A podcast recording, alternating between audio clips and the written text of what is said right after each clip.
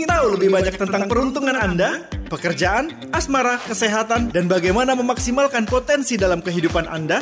Simak obrolannya sekarang bersama pakar Feng Shui Kang Sing Huat hanya di Sonora FM 92 Jakarta. Sonora 92 FM Jakarta, News, Traffic, and Music. Selamat malam sahabat Sonora. Masih bersama saya Daniel Wibowo. Sampai dengan nanti jam 10 malam. Sekarang saatnya Feng Shui bersama dengan Kang Singfat malam hari ini. Mas Kang. Halo, selamat malam. Gimana? Rumahnya sudah diatur dari depannya biar itu apa energinya baik semuanya? Wis, kita mau udah sih. Masih. Belum. Huh, saya yang harus ngatur ini ya. Nah buat Anda yang juga baru bergabung sahabat Sonora, minggu kemarin kita ngomongin tentang apa namanya Mas Kang itu energi Oke, kita rekap ya. Berarti Uh-uh. uh, judulnya mengaktifkan energi sengci. Nah, Ya, Uh-uh. cara mengaktifkan energi baik atau sengci. kemarin yang saya ingat itu adalah satu pagar itu apa eh sapi tank nggak boleh di depan. Tuh, mulai dari depan dulu deh ya, Oh. dari depan lingkungan rumah. Heeh. Jadi kita harus eh, awasi juga peka terhadap eh, lingkungan rumah, mulai dari selokannya, kebersihan eh, lingkungannya, misalnya eh, tong sampahnya, pembuangannya itu harus diperhatikan Oke. depan. Lalu eh, biasanya orang juga terlalu rendah membuat eh, kanopi ya sehingga eh, akses eh, masuk untuk energinya itu malah jadinya jelek. Mm-mm. Nah, itu kanopi juga harus diperhatikan. Lalu daerah eh, depan yang berhadapan dengan pintu utama itu juga harus steril. Jadi tidak boleh ada tanaman yang merambat atau eh, sudah apa kering ya. Oke. Tidak sehat lagi. Itu kalau nggak salah rekapannya itu ya. Kemudian itu apa namanya pintu utama apa sih nggak boleh lompat-lompat itu loh. Oke, eh, ya akses masuk juga. Hmm. eh, trap tangga di depan yang tidak boleh melayang, maksudnya tidak boleh eh, sampai dibuat jarang-jarang, lalu di di apa dihalangi oleh jalur kayak kolam semacam Mhm, air. mhm. Ya, jadi kita harus eh, buat se eh, steril mungkin daerah pintu utama, ya supaya orang itu gampang sekali melangkah masuk. Oke.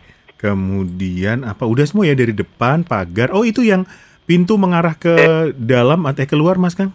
Ya, septic tank itu juga ja- jangan sampai lupa Uh-uh. ya sampai di bawah pintu utama. Lalu pintu harus diayun masuk ke dalam. Nah, itu dia pintunya mengayunnya ke dalam. Itu baik pintu pagar maupun pintu Kalau pagar enggak, pagar Oh, bebas. enggak. Kalau pintu kayu, kalau pintu kayu berarti pintu utama rumah ya. Betul. Kalau pintu utama rumahnya plastik. Tuh. Ini dong boneka dong. Oke. Itu ya. Kita baru sampai ke pintu Kita baru nih Mas pintu Kang. nih. Heeh, mari kita masuk rumahnya Mas Kang. Ya, jadi sebelum masuk ke rumah kita juga harus paham uk- ukuran pintu ya, bentuk dari pintu itu sendiri juga akan beraneka ragam. Mm-mm. Yang paling bagus itu berbentuk persegi panjang, ya tidak ada buletannya di atas atau eh, kalaupun dua daun pintu itu jangan sampai kecil sebelah. Oh. Oh iya kadang-kadang ada bulatan di atas ya. Iya, jadi dia nggak bentuknya persegi. Mm-mm, mm-mm. Sebaiknya jangan. Sebaiknya hindari pintu model seperti itu. Oh, ya, ya udah persegi panjang aja gitu. Betul. Hmm, oke. Ya, nah sekarang kita masuk ke dalam ya. Masuk ke dalam rumah. Jadi bukan hanya di luar doang daerah pintu utama itu harus steril, bagian dalam pun seperti itu.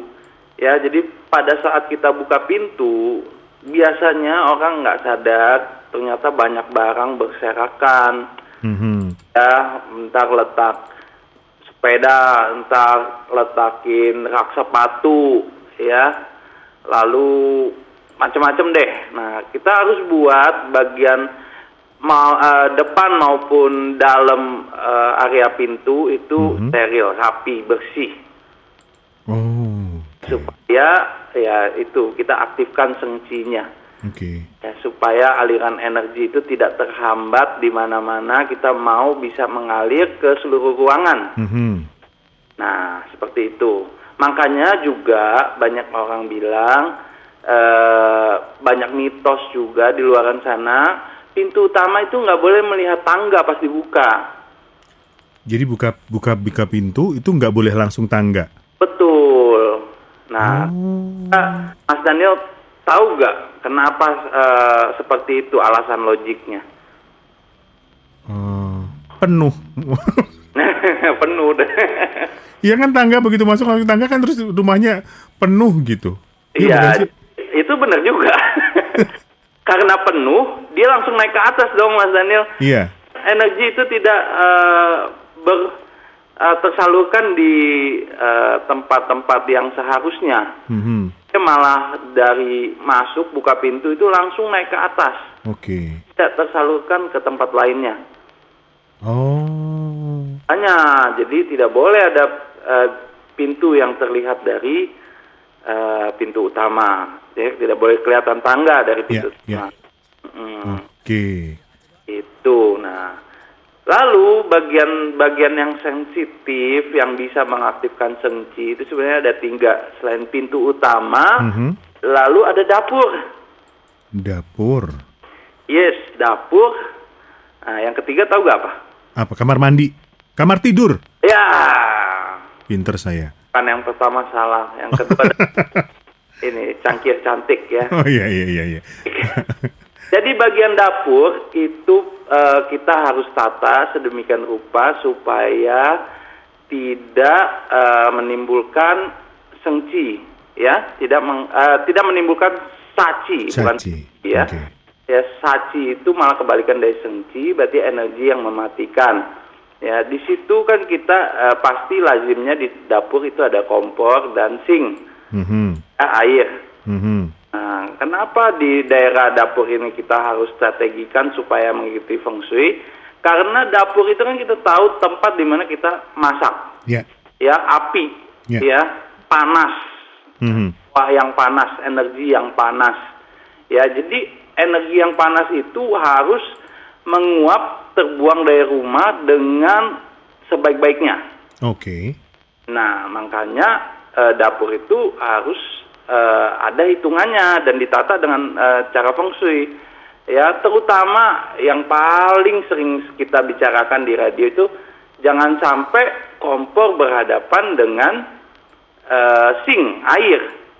Berhadapan nggak boleh, bersebelahan nggak boleh ya? Bersebelahan masih boleh, tapi Oh, kalau berhadapan itu pantang ya. Jadi kita mesti dahulukan kompornya terlebih dahulu ya. Jadi kalau kompor dan sink itu berhadapan, itu kan dua energi yang berbeda. Mhm. Yang satu yang, yang satu yin. Oke. Jadi terjadi konflik di situ. Nah, itu jadi energi jelek atau saci. Oh, berhadapan malah nggak boleh ya? Iya. Oke. Eh, juga eh, kita juga harus pastikan itu posisi seperti sumur atau septic tank itu tidak ada di wilayah dapur. Hmm. Kalau rumah banyak kan zaman dulu sih ya, itu di dekat dapurnya pasti ada sumur. Iya iya. Kan biar air, ambil airnya gampang, Mas Kang. Nah, iya tapi peletakannya itu eh, tidak boleh lagi berdekatan. Ya dia harus ada ruangan. ya.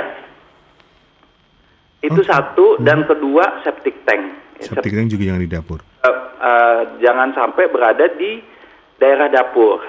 Oke. Baik, eh, kita berhenti di dapur dulu, Mas Kang. Oke, Silakan masak-masak dulu, nanti kita lanjutkan ke ruangan lainnya ya. oke. Stay tuned in Sonora, a part of KG Radio Network.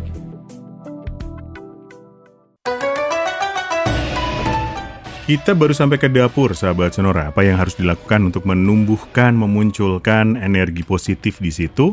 Tadi adalah tempat masak, kompor, dan juga tempat cuci piringnya eh, sebaiknya tidak berhadapan. Kalau sebelahan masih boleh, Mas Kang ya? De- bersebelahan dengan Eh, sing bersebelahan dengan kompor. Betul, masih Kan kadang-kadang kalau apartemen gitu kan tempatnya mepet-mepet nih. Nah, apartemen. Mhm, itu kan kalau tempat cuci piring sebelahnya kompor itu nggak apa-apa. Ya, Mungkin nggak harus dibatasi apa misalnya bunga-bungaan gitu. yang penting jangan berhadapan. Itu paling Oke. Kemudian dari dapur itu saja, oh tadi sumur sama sa- tempat pembuangan septic tanknya sebaiknya tidak di situ juga. Betul. Mhm. Lalu juga eh, ini juga banyak kesalahan umum yaitu eh, dapur dan eh, WC berseberangan. Oh, Hmm, ini juga. Ya, jadi itu juga harus dihindari. Mhm, mhm. Ya, jadi eh, kalau mau ada dapur itu WC-nya harus beda ruangan. Ya, Oh. jangan sampai berhadap-hadapan. Oke. Nah kalau rumahnya kecil, gimana dok? Iya, rumahnya kecil pun kita masih bisa atur sesuai feng shui.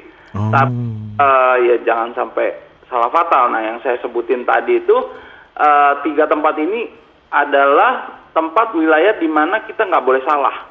Oh, Oke, Ya, baik.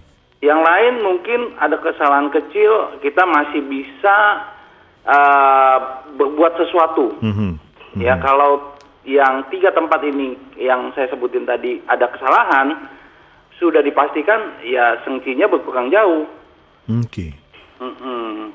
Dari dapur kita bergeser jalan ke Jalan ke tadi yang terakhir tempat Mas- tidur. tempat tidur. Tadi apa sih berarti ruang tamu, dapur, tempat tidur ya? Betul. Oke, dari tempat tidur seperti apa harusnya? Eh, lupa Hah? rumah itu paling pantang kalau punya eh, semi basement atau se- eh, basement beneran Oh, ya yang di bawah jalan tuh. aha. Nah, itu pantang sekali.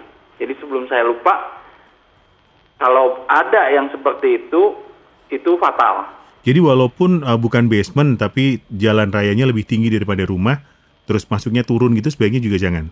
Betul. Jadi Oh. kalau eh, itu rumah di, ada ruangan di bawah jalan utama, Mhm. itu hitungannya basement. Ya, basement beneran. Mhm. Beda sekali kalau kita uruk naik ke atas, nah itu basement boho- bohongan karena masih tingginya itu masih di atas jalan. Mhm. Nah, tapi kalau sudah di bawah, nah itu bahaya sekali. Iya. Oke, itu sumber saci yang sangat besar. baik, baik, baik, baik. Oke, kita lanjut ke kamar tidur utama. Ya, yang pertama adalah harus ada kasur. Harus ada kasur ya. Terus juga harus ada atapnya. Oh iya bener, rumah tiba-tiba tempat tidurnya nggak ada atapnya. nah, atap ini juga harus diperhatikan. Karena kalau kita tidur di bawah eh, atap yang punya balok, sorry, ada baloknya. Jadi kita itu ada di tengah-tengah balok itu tidurnya. Nah ini berbahaya. Oh, Kan kita tahu tuh Betul, ada betul, atap bentuknya Ha-ha. segitiga. Ya ada balok di tengah-tengah. Mhm. Kita tidur di bawahnya itu juga pantangan ya. kalau bukan balok, Mas Kang, misalnya apa cor-coran bahasa Indonesianya apa ya cor-coran itu ya? Yang, yang sering ada itu kan eh apa namanya? Kalau misalnya rumahnya tingkat, Aha. lantai bawahnya kan sering ada bal- eh, yang nonjol gitu. Nah iya untuk apa pun yang eh, menonjol seperti tulang bangunan, Ah, tulang bangunan. ya kita tidak boleh tidur di bawahnya. Ya, Jadi kalau itu ada di kamar tidurnya tidak tidak di bawahnya. tidak di bawahnya betul. Hmm. Oke. Baik. Nah, lalu juga banyak sekali sekarang dilema untuk kamar tidur yaitu pintu.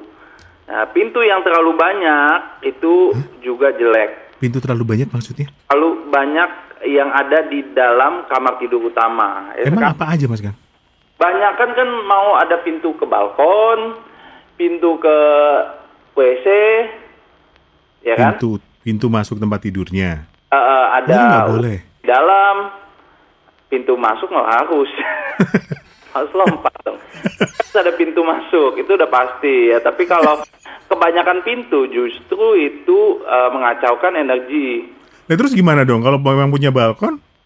Nah, kita harus siasatin supaya mereka tidak eh, bertemu. Maksudnya Ya. bertemu? Pintu dan pintu gitu kita harus atur supaya tidak ketemu satu dengan yang lain. Jadi kita bisa eh, eh, siasati dengan ada tembok yang lain untuk pemisah antara pintu yang satu dengan pintu yang lain. Nggak paham mas kan? Nggak paham, harus ada eh, gambaran. Oh iya iya iya. Misalnya kan buka pintu nih, buka pintu kamar. Ah, Buka pintu, pintu kamar. kan nih pintu kamar. Mhm.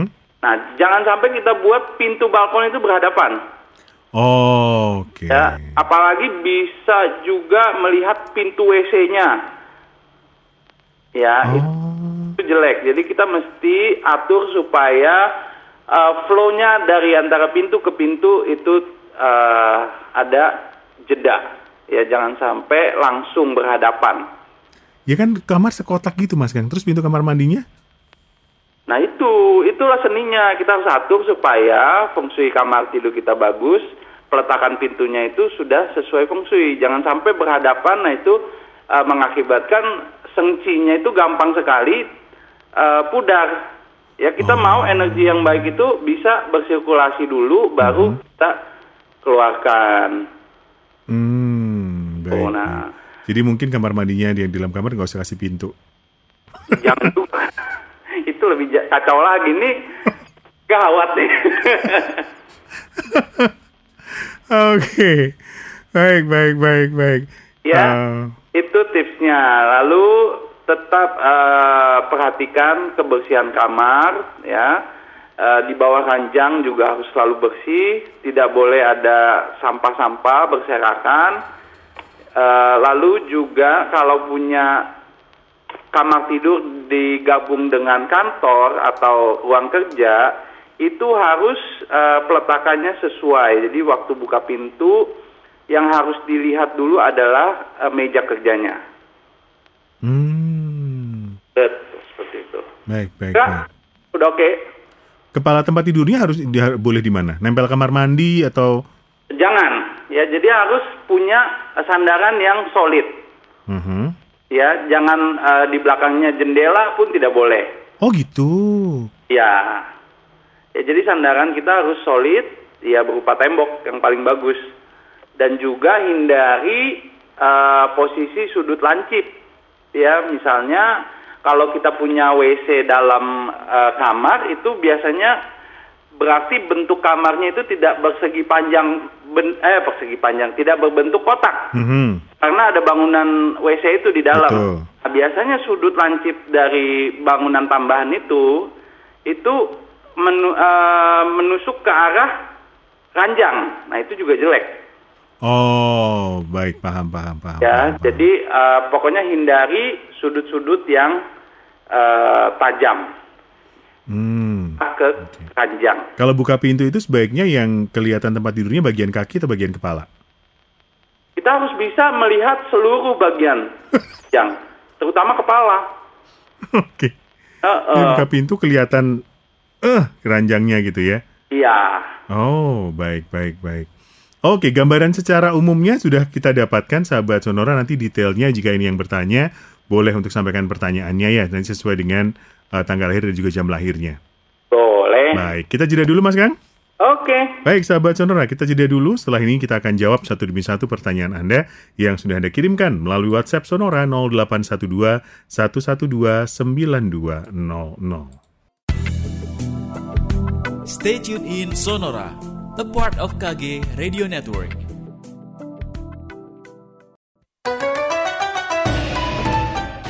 Baiklah, masih bersama dengan Kang Singfat malam hari ini sahabat Sonora dalam Feng Shui. Mas Kang, Halo. kita jawab pertanyaannya. Oke.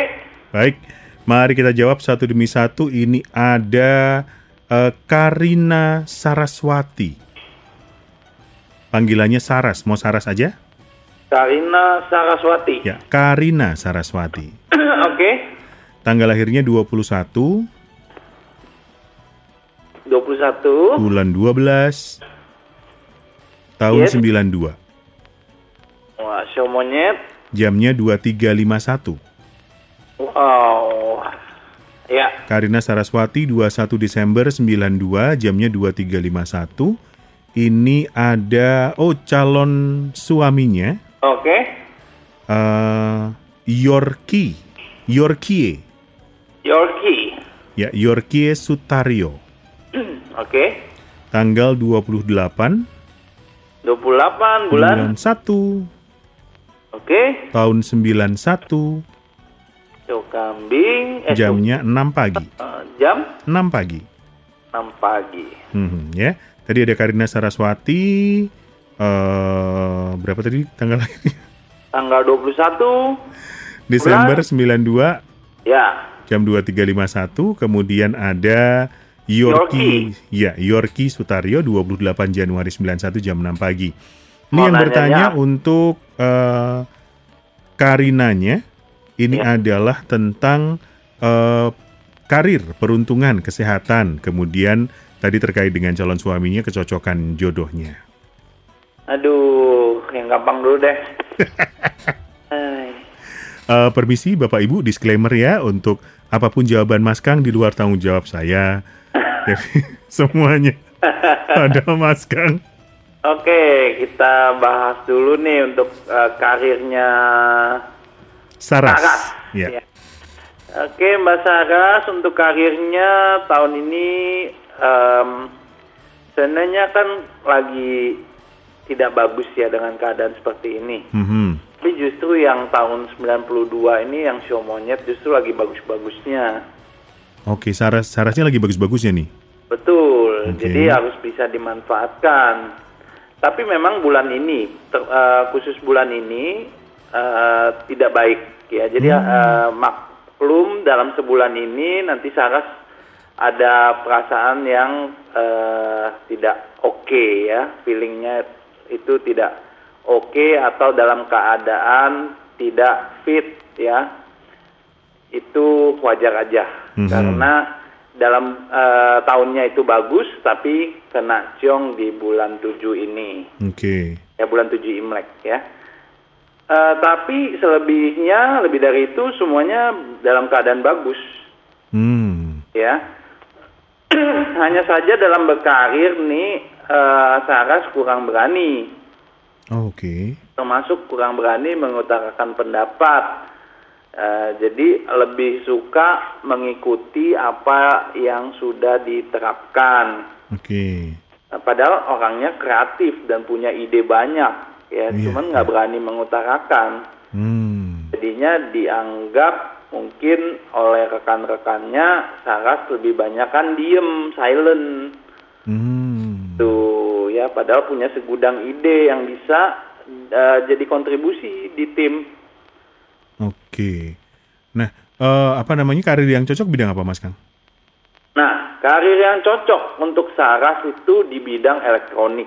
Wih, di Iya, itu berarti eh, logam. Eh, logam api, betul, Logam dominan api. logam api. Mhm. Dan Saras ini tipikalnya dari kecil itu sudah tomboy ya. mhm. Gak suka mainan yang eh, masak-masakan gitu, lebih suka yang bergerak ya. Jadi machinery, robot-robotan. Nah, dari kecil itu sukanya yang seperti itu, bongkar eh, bongkar susun barang ya. Jadi lebih ke teknik, barang-barang teknik Oke. ya. Baik, logam api. Logam api dominannya betul. Oh, oke. Sebenarnya ini ditambahkan juga ini bekerja di eh, apa namanya? bidang pendidikan gitu, Mas Kang? Bidang pendidikan ya jauh. Oh, jauh. Baik, Ya, baik. Jauh. Kenapa? Nyasarnya jauh. Nyasarnya jauh. Oke.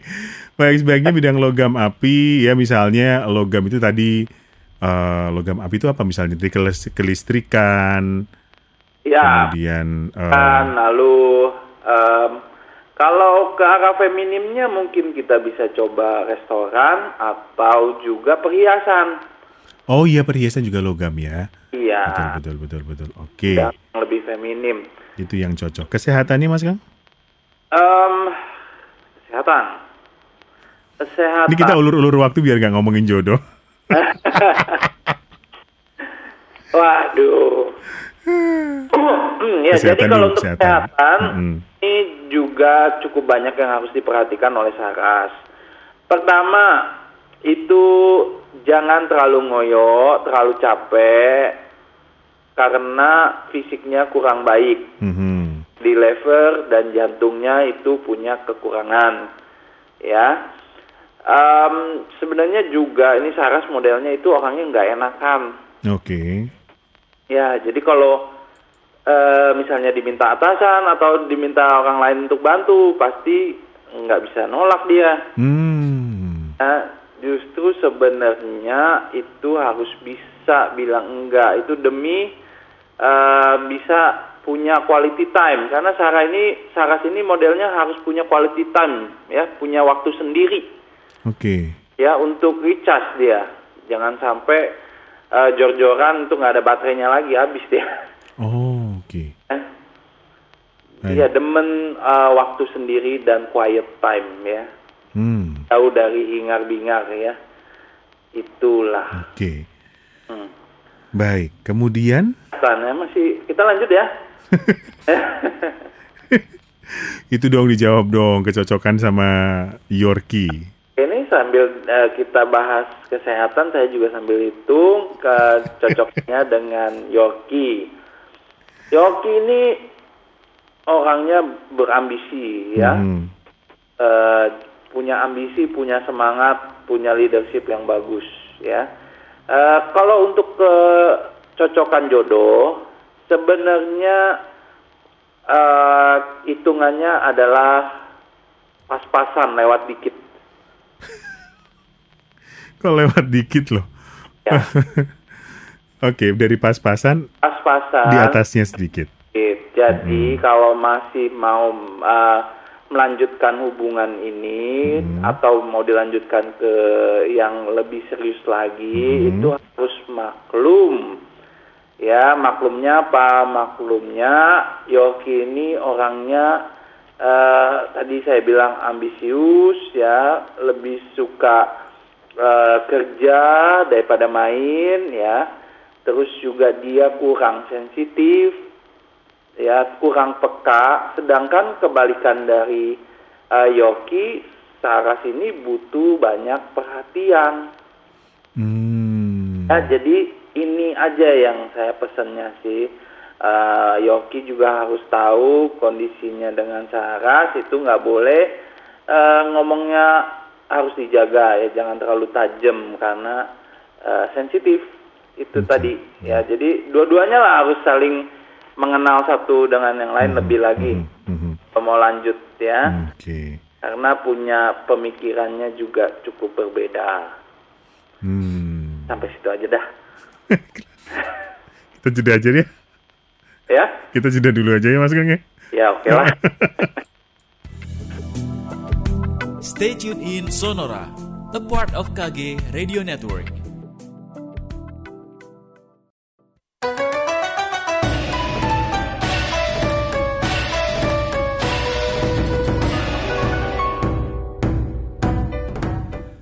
Kita lanjutkan sahabat Sonora kebersamaan kita di Feng Shui bersama dengan Kang Singvat, ya kan?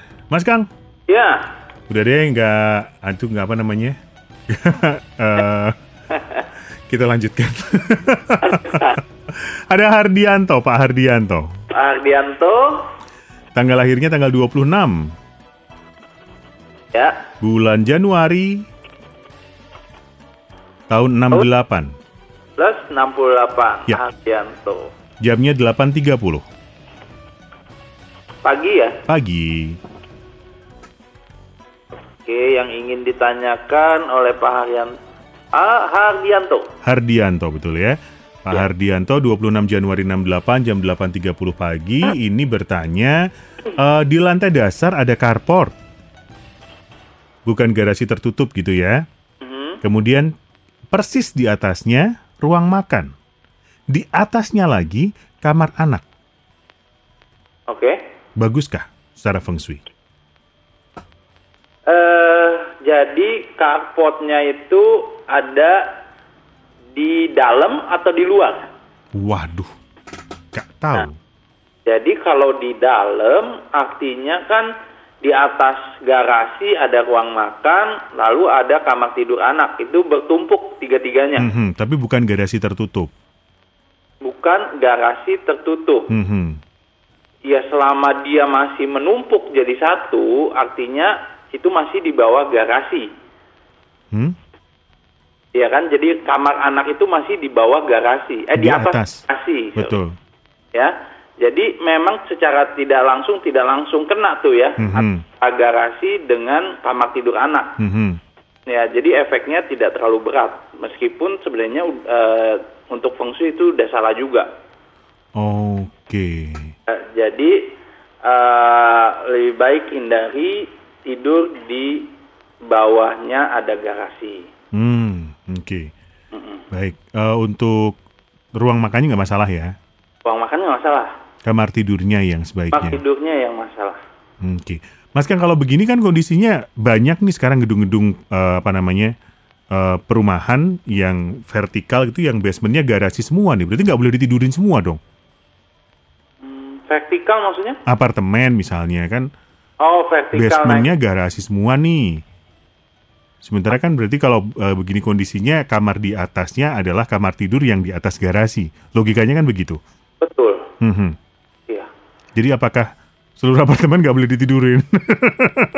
Ya, eh, info lebih baik jangan eh, sebisa mungkin jangan di apartemen. oh, oke. Ya, karena kita sebagai ahli fungsi kan melihat sisi dari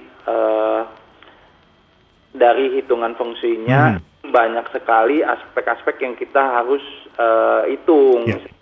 Dari garasinya, dari carportnya, yang bawah tanah juga, lalu pintu masuknya, entry-nya, itu banyak sekali eh, yang menyalahi aturan feng shui, ya. Hmm, jadi memang rumah petak itu eh, secara feng shui lebih disarankan ya. Iya, rumah petak mau nyewa pun, mau ngontrak pun masih lebih baik. Oke. Baik, terima kasih Pak Hardianto.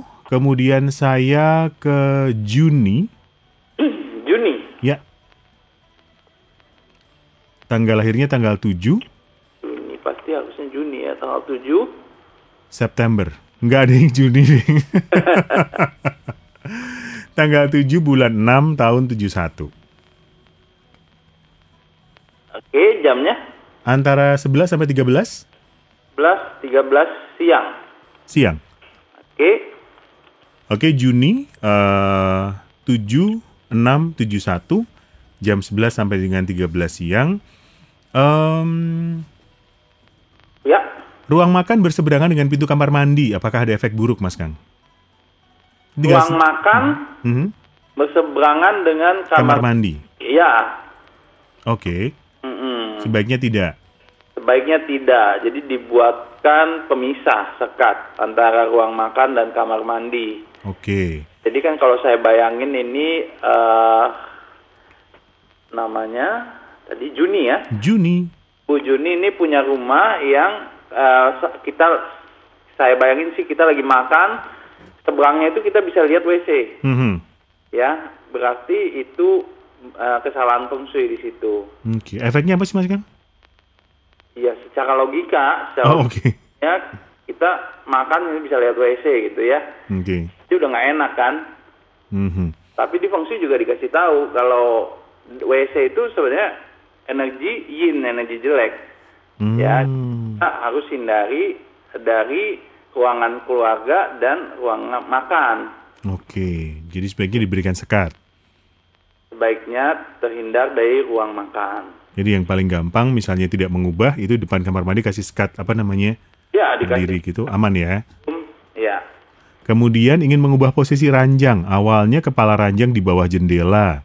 Saat ini eh, kepala ranjang sejajar dengan pintu kamar, Mas Kang. Sekarang ini eh, kepala ranjang sejajar dengan pintu kamar. Mhm. Ya, Hmm? sebelumnya peletakannya seperti apa? Di bawah jendela. Oh, di di bawah jendela. Mhm. Oke. Jadi antara yang satu eh, bersandar ke jendela atau em, tidak melihat pintu utama, Betul. tidak melihat pintu kamar utama. Mhm. Mana yang lebih bagus? Mhm. Ini sih sebenarnya eh, infonya belum lengkap ya. Saya pengen tahu jalan utamanya itu eh, seperti apa di depan. Ya karena kita tidak boleh eh, tidur vertikal da- dengan jalan. Ya, kita harus horizontal mengikuti jalan di depan. Ya, baik kiri ataupun kanan. Hmm, ini posisi ranjang masih sejajar dengan jalan depan rumah. Posisi ranjang masih sejajar. Mhm. ya paling eh, lebih mendingan itu bersandar ke jendela kita masih bisa melihat pintu Oke, baik, baik, baik. ya jadi itu case-nya antara mana yang lebih baik sebenarnya dua-duanya salah Hmm, Oke. Oh, emang apa namanya? eh jalan apa namanya tidak boleh nusuk gitu ya Mas Kang ya? nggak boleh nusuk oh Oke. eh, nggak boleh kita nggak boleh nanti kalau tidur jadi berbentuk T gitu jalannya itu eh, kita harus eh, mengikuti jadi horizontal dengan jalanan Oh, waduh. Saya harus pindah dong ini. Nah, itu kan sudah diberitahu Hah, ini ngikut kepalanya Mas Kang. Kenapa, kenapa saya konsultasi sendiri sih? Oke, eh hitungan ya, hitungan utara ya kalau nggak salah ya. betul. Tapi jadinya gitu Mas Kang. Iya. Jadi harus gimana? Loh, tetap loh. Em, selamat malam. Ini ada eh Chris Kristianingsih. Christian Ningsih, Ya, Kristianingsih. wanita. Wanita. Oke. Eh ja, tanggal lahirnya tanggal 20 bulan 3 tahun 76. 1976. Ya, Ya, jam 3 Sionaga. sampai 5 subuh, jamnya 5 subuh. jam 3 sampai 5. Oke.